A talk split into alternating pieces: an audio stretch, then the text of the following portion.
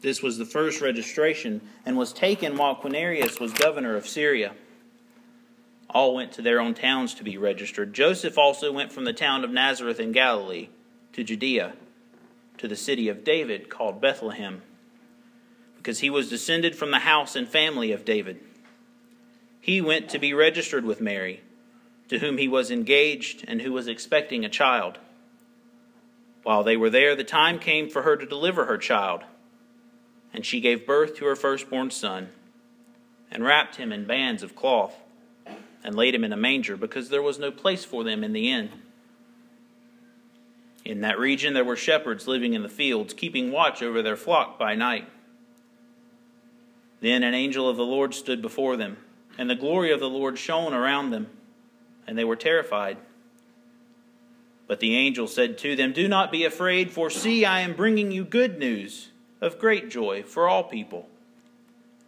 To you is born this day in the city of David a Savior who is the Messiah, the Lord. This will be a sign for you. You will find a child wrapped in bands of cloth and lying in a manger. And suddenly there was with the angel a multitude of the heavenly host, praising God and saying, Glory to God in the highest, and on earth peace among those whom he favors. When the angels had left them and gone into heaven, the shepherds said to one another, Let us go now to Bethlehem and see this thing that has taken place, which the Lord has made known to us. So they went with haste and found Mary and Joseph and the child lying in the manger. When they saw this, they made known what had been told them about this child, and all who heard it were amazed at what the shepherds told them. But Mary treasured all these words and pondered them in her heart. The shepherds returned, glorifying and praising God for all that they had heard and seen, as it had been told them. This is the gospel of our Lord. Praise to you, O Christ. Please be seated.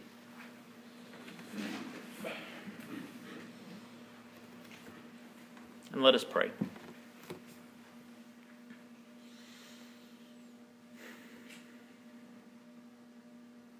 Lord, you gave yourself for us that we might be redeemed, that we might be purified and cleansed and prepared for you. You gave your throne for us and came to us to be Emmanuel, God with us. Be with us this night in this word that you have given, that it may strengthen us and keep us until the day when you should come again. We pray for all these things in the name of the Father, and of the Son, and of the Holy Spirit. Amen. It's that time of year, a time where we talk a lot about gifts.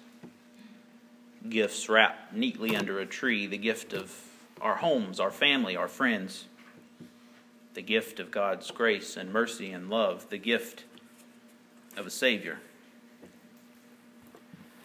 During the last four weeks of Advent, I'm sure you picked up the red thread weaving through all of those texts. Signs and prophecies that this child who was to be born to a virgin, who we now call Jesus, was and is the long expected Jewish Messiah. This Jesus who we gather to worship as the Son of God, fulfills prophecies that preceded him by centuries. And his coming into the world, his ministry, his life, his death, his resurrection, all come, as St. Paul says, in the fullness of time, wrapped neatly as a gift. The prophecies, these gifts, promises of hope that come from God recorded in the Jewish scriptures have pointed to the one who comes to bring peace to the world, wholeness to Israel, and through Israel, all creation. The signs of Elizabeth's miraculous conception of John the Baptist, Zechariah, his father's spirit filled prophecy, the annunciation of Jesus' birth from the angel Gabriel to Mary, John leaping in his mother's womb as Mary greeted Elizabeth, these signs, these gifts, fulfillments of Israel's prophecies that point to God's faithfulness, renew the hope of a brighter future, a future where light shines in the darkness, and the darkness will not overcome it. Often, when we think of these gifts, these gifts from God, we look to Jesus' crucifixion, his death, his resurrection. Jesus giving his life for us, sacrificing himself as the blameless one, the Lamb of God who takes away the sin of the world. And our hope, our inclusion in the kingdom of God, the gift of salvation, all of these things rest in Jesus' death and in the resurrection to which we are baptized. We profess that we die in Jesus and in Jesus we too are raised from the dead. So, why am I talking about Easter on Christmas? Easter is our high holy day, the biggest day of the church year, the clearest place that we can look and see the gift of God to begin to try to explain what God's love for us really is. And if Easter is the biggest day of the year, Christmas is in a close second for us to understand how Jesus' death and resurrection mean anything and do anything for each and every one of us, we cannot forget as we kneel at the foot of the cross that the Savior who lived and breathed and died for us first came to us. Wrapped in swaddling clothes, lying in a manger, to be Emmanuel, God with us. Now, the miracles of the Christmas story are numerous. A virgin conceives a child by the Spirit of God and gives birth. Angels come and announce the birth of this new child as a king to shepherds. All of these are truly wondrous things that God has done, but they don't come close. God's repeatedly used angels throughout Israel's history to pronounce good news, to bring prophecy. Even Sarah and Abraham, in their old age, were able to conceive a child. Know what's miraculous. And the clearest sign of God's love for us this Christmas season is that Jesus Christ, Son of God, Word made flesh, took on everything that we are, everything that we are not and dwelt among us. In the vast amount of movies that play on the Hallmark channel this season, sometimes God is treated like this far off, distant being that sits behind a microscope, checking in on creation from time to time, poking and prodding at people, putting people together at the right time and in the right place, influencing them to do some form of good to bring people together or whatever else that particular film is trying to get across. Greek mythology tells stories of the gods that came down to earth, impersonating humans to impose their will and take revenge on humanity. Actors cover themselves with costumes, makeup, take up a character to portray on stage or on screen in order to tell a story. They put on a mask. And at the end of the day, that's all it is it's an impersonation, an act, a fake performance intended to cause some type of reaction. But God, creator of the heavens and the earth, didn't put on the skin of a mortal and live among us for 33 years in disguise. Jesus did not put on a mask to hide who he was and lurk around the stage of life in order to one day take that mask off and said, Gotcha. No, Jesus became fully human in a mysterious way that we cannot, to the best of our ability, even begin to explain. Except to say that in love, in God's gift of love, He came fully and completely to us and lived among us as one of us. Frail, vulnerable, born in the same way we are all born, able to get sick, able to die, choosing to come into this world at a time where things are primitive by our standards, more dangerous by the way we look at things. Yet he still comes all the more to showcase the gift, the beauty of what God has done for us. That in spite of everything we may look at, consider difficult or impossible, God is still there. Without the God made flesh, the Savior's death doesn't make the same sense any other way. Jesus Christ took up all that we are by stepping down from his throne and taking a seat, a bed, in a manger.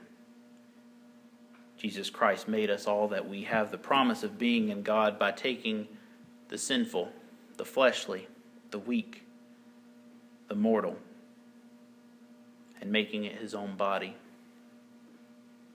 When Jesus was born, all of creation was born with him. When he died, all of creation died with him. And when he was raised from the dead, all of creation received the promise of new life. And somehow, in ways we cannot begin to explain, God chooses to come to us as a gift, a gift we celebrate and proclaim every week. It's the same mystery that we, we repeat day after day, breaking bread and drinking wine. This is my body, this is my blood, broken and shed for you. Here, right here, in your presence. Do this in remembrance of me. And with the Messiah's arrival, a new and a renewed hope awakens in Israel that the darkness of sin and death will not overcome the light of God. With this, the Savior's birth, we have his entire life, his entire existence, to serve as our model and our example of holy living. The God who is with us is the God who is for us, not just as our model, our example, but as our very salvation, our very life the feeding of the poor, the sheltering of the homeless, the healing of the sick, loving of the enemy is as much God in flesh appearing as it is Jesus Christ is risen today. God made flesh. Jesus, this small boy, changes everything about the world. Long before we hear, Father, forgive them, for they know not what they do we hear the heavens rejoicing. Do not be afraid. For see, I am bringing you good news of great joy for all people. To you is born this day in the city of David a Savior, who is the Messiah, the Lord. This will be a sign for you. You will find this child wrapped in bands of cloth, lying in a manger. And suddenly, with the angel, were a multitude of the heavenly hosts, praising God and saying, Glory to God in the highest, and on earth, peace among those whom he favors. For the grace of God has appeared, bringing salvation to all, training us to renounce impiety and worldly passions, and in the present age to live lives that are self controlled, upright, and godly, while we wait for the blessed hope and the manifestation of the glory of our great God and Savior, Jesus Christ. He it is who gave himself for us, that he might redeem us from all iniquity and purify for himself a people of his own, who are zealous for good deeds. The entire life of Jesus, birth, death, resurrection, is one of God giving himself for us coming to us as this gift the babe wrapped in swaddling mm. clothes, Christ child, newborn king, living among us as teacher, master, Lord, and servant, dying for us as Savior, Son of God, Son of Man, rising for us as new life, Lamb of God, Emmanuel. A child has been born for us, a son given to us. Authority rests upon his shoulders, and he is named Wonderful Counselor, Mighty God, Everlasting Father, Prince of Peace. Oh, come let us adore him. Oh, come, let us adore him. Oh, come, let us adore him, Christ, the Lord. Merry Christmas. Amen.